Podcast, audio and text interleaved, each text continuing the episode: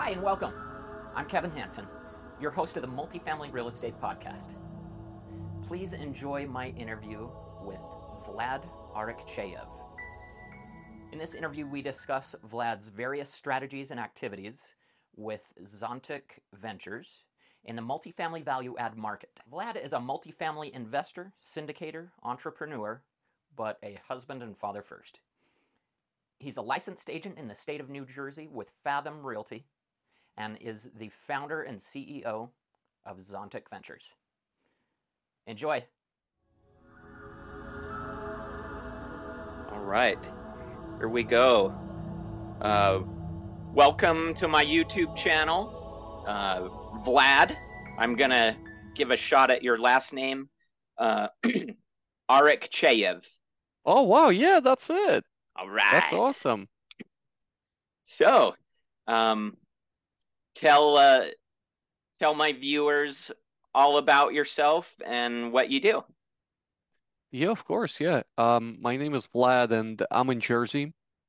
Um, I do full-time real estate. I'm a real estate agent here in New Jersey, just residential agent.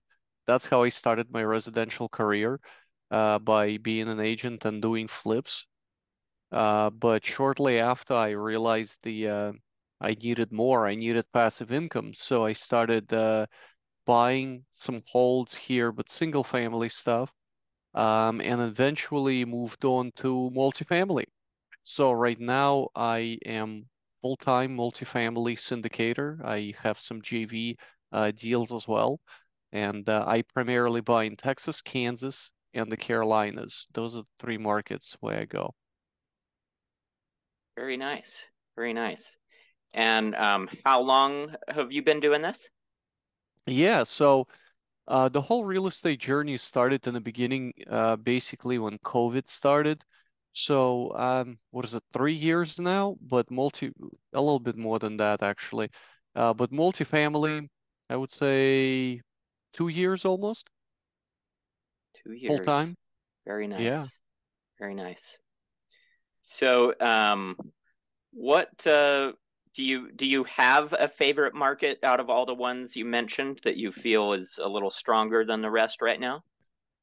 Uh, right now, uh, probably the Carolinas. Midwest is really good because um, if you go south, like Florida or Texas, um, the insurance is really high. Insurance is kind of killing a lot of deals uh, due to hurricanes, tornadoes, hails, and there's flooding issues. So there's a lot of stuff uh, is happening. Plus, a lot of people are kind of moving, not moving, but buying in those markets because they are arguably the hottest markets in the in the country. So if you look at Midwest, if you look at uh, Nebraska, maybe uh, Cincinnati, Atlanta, um, Arkansas, those are really, really good markets. Uh, Georgia is really good. So I tend to go Sun Belt. I tend to go uh, red states. Uh, those are just more landlord friendly. So I like those. So, um, you mentioned uh, insurance making things tough. Um, you know, what's your thought about property taxes? Uh, yeah, the taxes are going up for sure, uh, but they're manageable.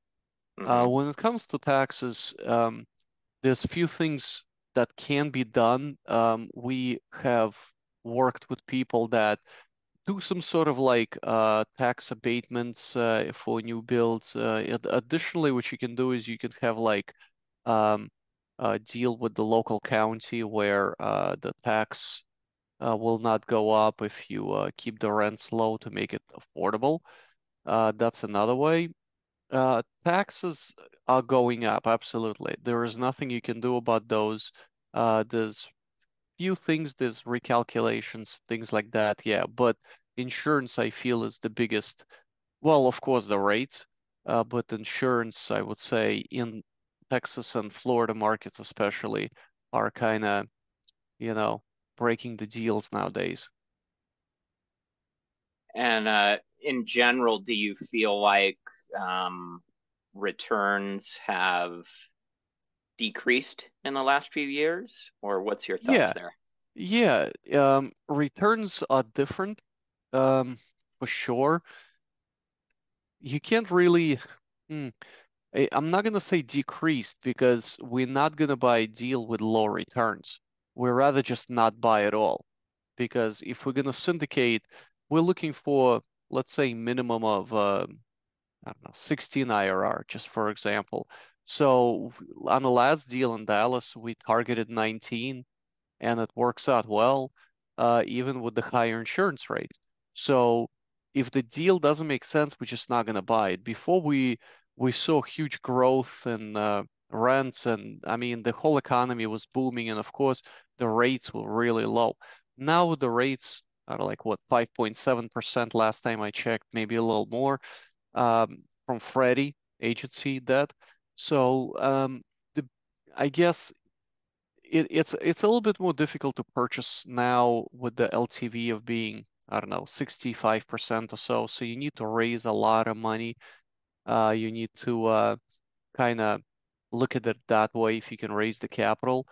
Um, additionally, I feel that the real estate is, you know, it's going strong, especially multifamily. It's just a little bit more difficult to purchase things because uh, there's few factors and many many people are saying that uh, the sellers want the prices that were two years ago and you're not going to get those prices anymore um, you know the rates are not there they they purchased you know at the peak at the height and now everything is dropping so they want the same prices we see deals coming back from november and now it's the end of june so you know people are not buying because technically we can't the uh, returns are not making sense. You know, they they just not. I'm going back to the sellers and brokers and saying, "Hey, listen, this is my underwriting. Take a look. Let me know what I did wrong here. Would you buy this deal at your price?" And uh, they just kind of shake their heads. You know, I'm being honest and very transparent. So I like that. That's yeah, that's a good approach. Um, sure. do you do you ever uh, try and uh, submit an LOI and or go under contract and then retrade later, or do you feel like that's kind of a bad approach? Yeah, I don't like retrading. Um, ret I believe uh, retrading, I did it a few times, but it happened because during the due diligence process or something after, Hmm. we found out uh, uh, that the seller did not disclose something. And I'll give you an example. Uh, we specifically asked the sellers on one of the deals about electrical, um, if it's copper versus aluminum, and they assured us everything is copper, it was changed, and we were betting on that. But after we did our due diligence um, and uh, basically closer to the uh, uh, to the end of the uh, period, we discovered there was a lot of uh, aluminum in there. And uh, we went and we said, hey guys, we asked you. And, uh, you know, uh, maybe there was a miscommunication or something. I don't know what it is, but we need a reduction in price. Um, or maybe if there's, a let's say, environmental issue. Um, but other than that, we do our um, underwriting and um, to do as much as possible beforehand. I typically don't like to retrade if my if I give a price and everything is exactly how it's supposed to be, I will close at that price. I don't like to go back and renegotiate unless like few of those emergencies or something happens. So let's say during the uh, process occupancy, uh, you know, uh, drops, something like that. I mean, uh, it's something like that, something major. But other than that, we like to stick with our prices. Nice. I like that. Yeah. Yeah. Nobody nobody wants to uh to get the reputation of of uh someone who's going to retrade. Yeah, that that's another way. I mean, you should be able to do your due diligence before you give an offer. I mean, there's a lot of sources out there, there's a lot of things. It's a small community. You can ask people. I'm sure a lot of people or some people were involved in this project previously, just kind of put it out in the forums or somewhere and you know, somebody's gonna reach back, or just ask people or your team to go and walk it and take a look and see how it is. So it there's a there's a lot of ways you can kind of do a, a check on what was done with the property. Um, of course, asking uh, the right questions, uh, having good property manager. I mean, you can use resources resources like CoStar, for example, and uh, kind of go back and look through the uh, data of what it has. So there's a lot of ways to uh, kind of do your due diligence beforehand. Have you ever felt uh, strong enough about a deal to um, come in with uh, earnest money hard, just right off the bat, just to make sure you're going to yeah, get it? Yeah, yeah. Um, uh, if you look back two years ago, maybe even a year, uh, it it was almost a requirement, almost a norm that uh, uh, all the purchases were done with hard money because it was just it was just such a crazy market. Everybody was just buying because uh, the debt was so low. Um, it it was just a buying frenzy, and in order to have uh, a leg up on the competition, a lot of uh, operators were doing hard money, yeah, and a lot of them lost. Uh, but they didn't care because if you buy a next deal, um, it's gonna appreciate. You have appreciation, growth, you have everything.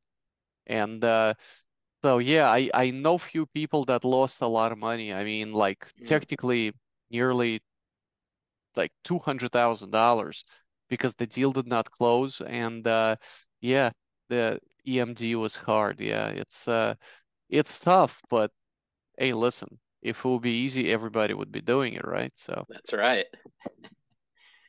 That's right. So, um,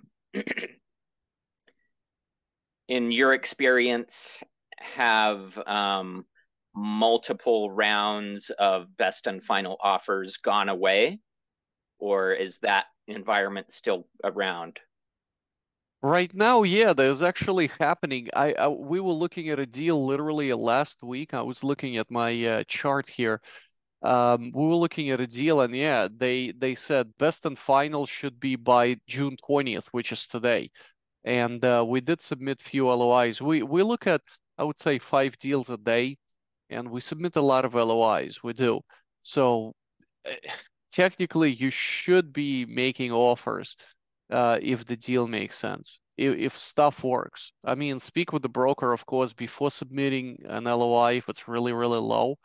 Uh, we if if the price difference uh, whisper versus you know our offer price is more than 20%, we like to speak with a broker first before submitting an LOI, just to make sure that it's you know okay or what are they feeling on this, because uh, technically it's quite a big gap um, so if if the price makes sense, yeah, um, and especially if you feel strongly on the uh, on the property, and there's of course some upside to it, you know, because I mean, you know, a lot of I I shouldn't say a lot, but operators nowadays I see buying more A, B, maybe class properties, um, and I've noticed um, they're buying heavy lift or very light they're not doing stuff in between.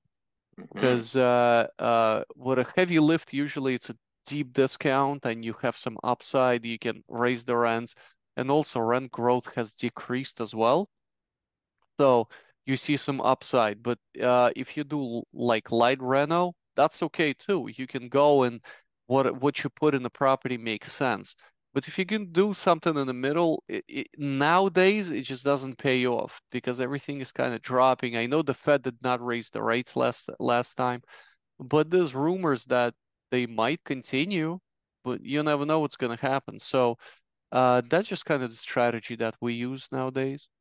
Hmm. Yeah. In your experience, is it more difficult to get financing for a heavy lift? Like if you uh, you don't go into the deal with a great uh, debt service coverage ratio, or you've got some negative carry, is that harder to to get done? Yeah, when it comes to DSCR, we we still, you know, they all require 1.25. We typically try to go as high as possible. It's it, when it comes to difficulty, I guess banks are more cautious. Um, you have looked at uh, tertiary markets, and uh, I don't like those nowadays. Banks are afraid. Uh, you have to uh, take, I don't know, 50%, raise more money. Um, we typically just stick to, let's say, Houston and Dallas right now. We really, really like Dallas. Uh, last deal we closed three months ago in uh, uh, 128 doors in Dallas, and it's doing great because it's kind of away from the water, away from everything. The insurance is less. In Houston, we're underwriting just uh, today we're underwriting for 1800 a door. Um, that's pretty high. It almost doubled in a year. Um, in Dallas, we're looking at 900. Uh, it just kind of varies, of course, by location, and uh, uh, you kind of gauge with the with the area that's not in a flood zone. So yeah, um, it's not difficult. Banks are just more careful, more cautious. So you just leverage people with experience, I believe. Um, and of course, if they're not okay with that money, just you know take less, raise more. You know, equity, that's what it's all about. You got to raise more money nowadays. Yeah. And um, has has that environment changed in the last few years? Is it just as easy to raise money for these deals today as it was two years ago? Uh, no, it's actually uh, much more difficult. Uh, two years ago, everybody had money supposedly because uh, everything was great, low rates, I guess, uh, not counting COVID, but everybody uh, has had a lot of money, and now all the money is gone because there's a lot of risk, of course, and yeah, it it just seems like uh, all the money went away. And we were raising during Q1, which is tax season. It's uh, arguably one of the most difficult times to raise. We did manage to raise um, a little over nine million in uh, three weeks. Uh, I know that's fast. Uh, there were few capital raisers on the uh, deal, and um, we were targeting monthly distributions that are starting right away. So I believe investors like that. You know, LPs, they like that, and uh, um, they kind of prefer that over, I don't know, distributions that would start in a year or so, uh, or maybe quarterly ones. They they just really want to see that cash flow coming in. Um, now on the deal that we're working on now, also in Dallas, we're targeting a fairly significant raise, and uh, I believe also it's going to start cash flowing day one. So it's um, I don't have all the numbers yet. I'm not going to talk about that deal, uh, but yeah, that's that's what we typically kind of cater to nowadays, just to make sure that the LPs are really really happy by investing because, um, yeah, it's it's difficult to get money nowadays. Nowadays, sure, because I mean risk. That's the thing. If Yeah. everything would be okay, people would, you know, be like, "Hey, listen, yeah, let's invest." But I hear a lot of things from people. They're saying, "Oh, we're just sitting on cash. We're investing in something safe. You don't know what's going to happen." You have these typical answers. "Oh, I'm investing in, I don't know, savings account." I'm like, "Oi." I mean, so technically, I mean, if you think about it, savings account gives you what, like 4% nowadays? Yeah. Te- inflation is what? 10. L- They saying it's less. Let's just say it's 10. So technically you're losing 6%. Your money is decreasing 6%. So even if you invest in a syndication, which is targeting, uh, let's just say minimum 16, which is just it, I believe it's fairly low because we're targeting 19, 20 IRR. Um, you're still making more money. You you're not, let's just say you're not losing as much by just investing in real asset. Mind you, real asset. That's what we're going, right? Real asset. You can go there and touch it. It's your building. You can go and touch it and be like, hey, listen, I'm owning part of this thing. So it's never going to go away. It's not like numbers on a on a on a stock uh, market or something on a computer where one, guy gave me a great example. He goes, when Elon Musk or Zuckerberg make a crazy tweet or something like that, and the stock drops by like two million dollars, I don't want to invest in something where one person can affect my money so significantly, where their stock or any stock can drop by millions, you know, and they just, you know, they're just two people, pretty powerful people, but still.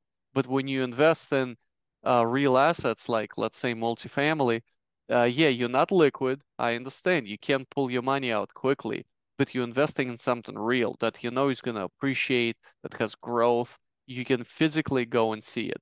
So that's why I like real estate myself. Large real estate, not not uh, small. Yeah.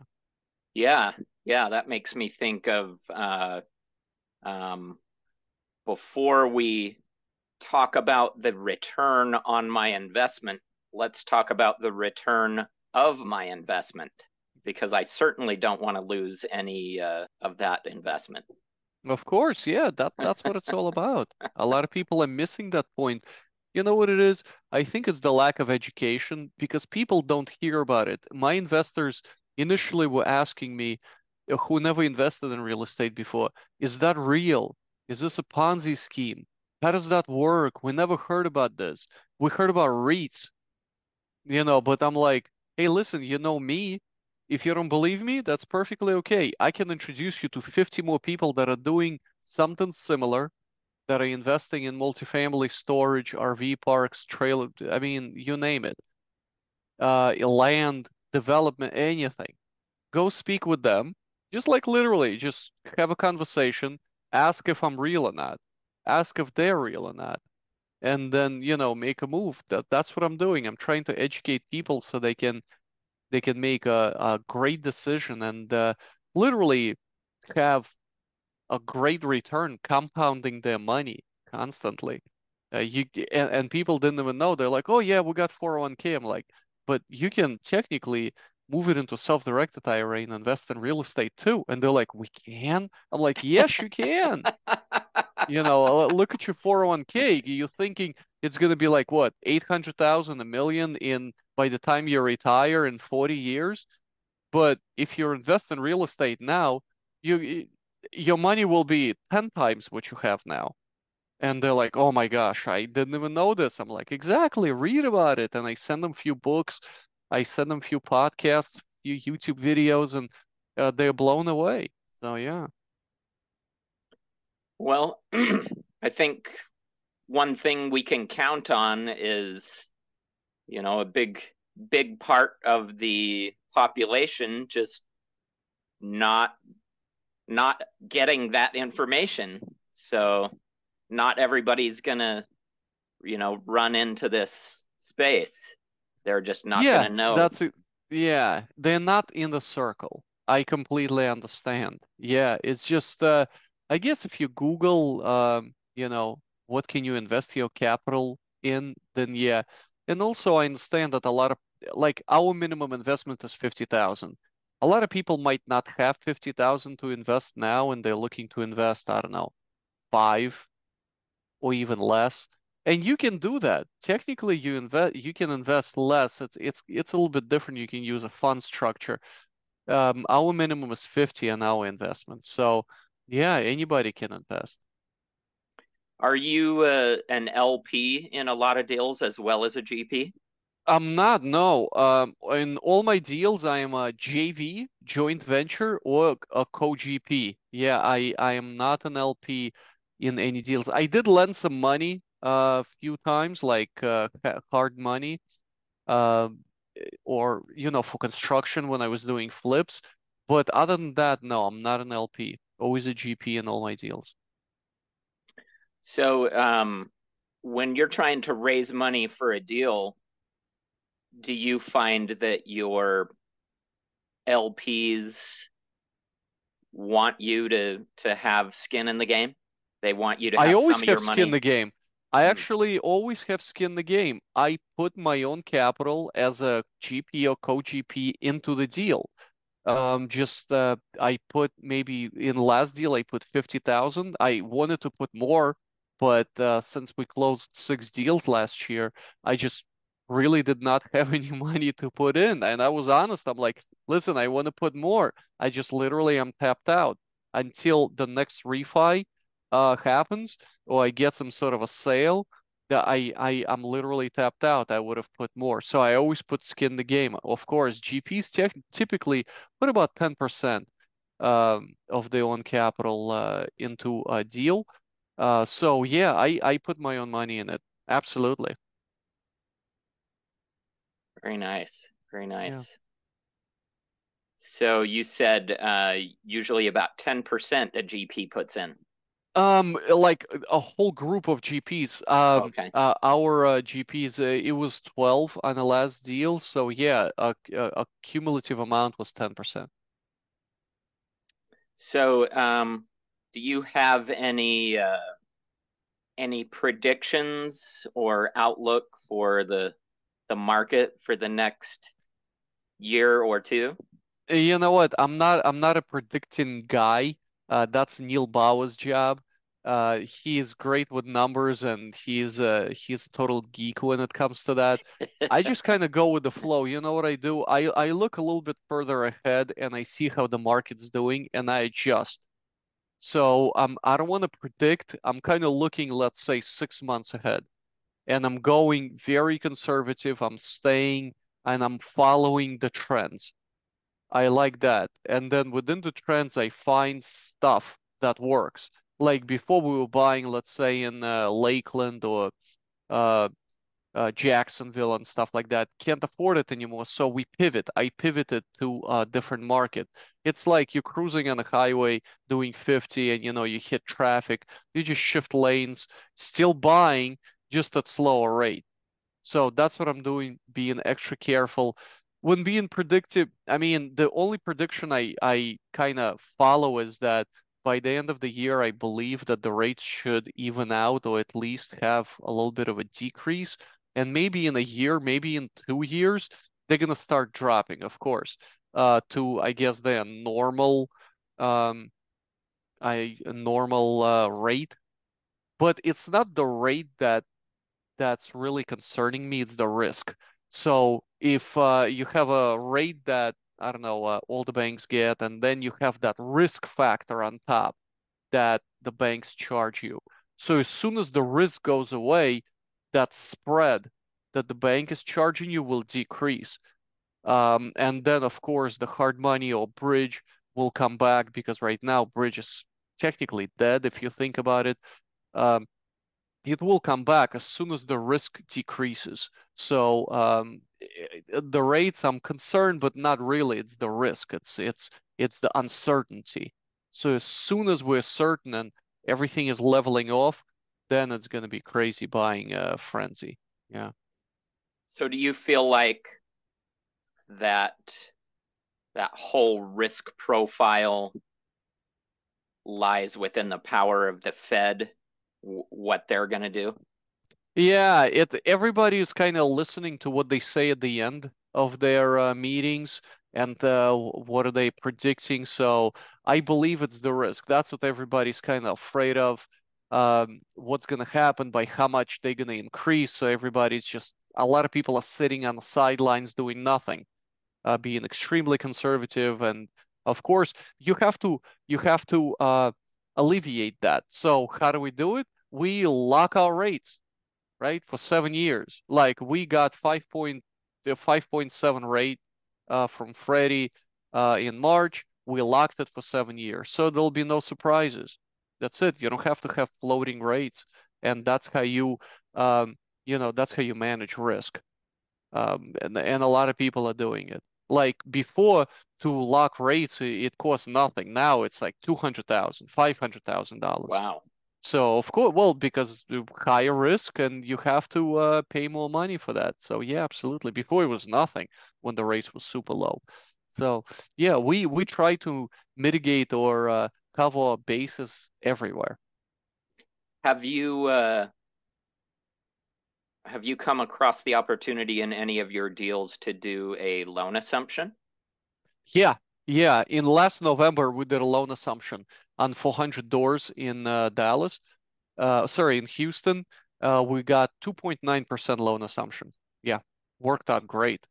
And do you do you feel like you've gotten or you are getting especially good performance or returns from that deal because of that assumption? Yeah, absolutely. 2.9%, you can't find it anywhere. Um, yeah, I mean, it, it's a it's a great deal. We have, you know, we have a great team on it. Uh, vertical, like I said, we partnered with another syndicator to purchase it because it's it's a it's a big one. 419 doors, it's a big property, and uh, by doing by having this loan assumption, we feel we feel very confident about it. Yeah. Very nice. Very nice. So um, we're getting pretty close to the end of our time here. Um, but uh, uh, we've all heard the statement uh, when the tide goes out, you can tell who's been skinny dipping. Yeah. What do you, what do you, how do you think that applies to uh, our current interest rate environment? Yeah, you're gonna see the real operators versus uh, people who are cruising, of course. You're gonna see people. I, I see a lot of people are dropping off now. Um, a lot of people are staying in the sidelines. They don't want to buy anything. They're like, hey, we're gonna ride this thing out by just, you know, chilling, watching what's gonna happen. I mean, we're very active. We're looking at deals because they're everywhere. We're not staying in the sidelines. And you're going to see real operators versus people who are not serious, who are here just for the ride. Um, I just feel very strongly about real estate. I love real estate in all aspects of it. Very nice. Very nice. Um, so before we go, uh, please tell people how they can get a hold of you. Yeah, of course. I'm all over social media. Listen, Vlad Arakcheyev. I have a very unique name, so I'm on Facebook, LinkedIn, uh, Instagram. Reach out to me. Of course, go to zontikventures.com, Z-O-N-T-I-K ventures.com. I send a newsletter once in a while, every three weeks or so. Very light, very uplifting newsletter. I like light and uplifting news, something very happy and that excites people. So yeah, reach out to me. Plus, I'm a residential agent in New Jersey. My information is completely, totally public. Just if you Google me, Google my name, everything comes up. So yeah, reach out. I'm very happy to help. If you want to invest in our deals, let me know. Let's have a conversation. Very cool. Well, thank you so much for being on today. I really appreciate it. Of course. Thank you so much for having me. I had such a great time. I wish we had more time, but yeah, it was a lot of fun. Okay. Bye, everybody. I'd like to thank you for watching. And if you enjoyed this video, please like and subscribe to my channel. And if you'd like to learn more, don't hesitate to reach out. I'm Kevin Hansen, making you better and better. See you in the next video.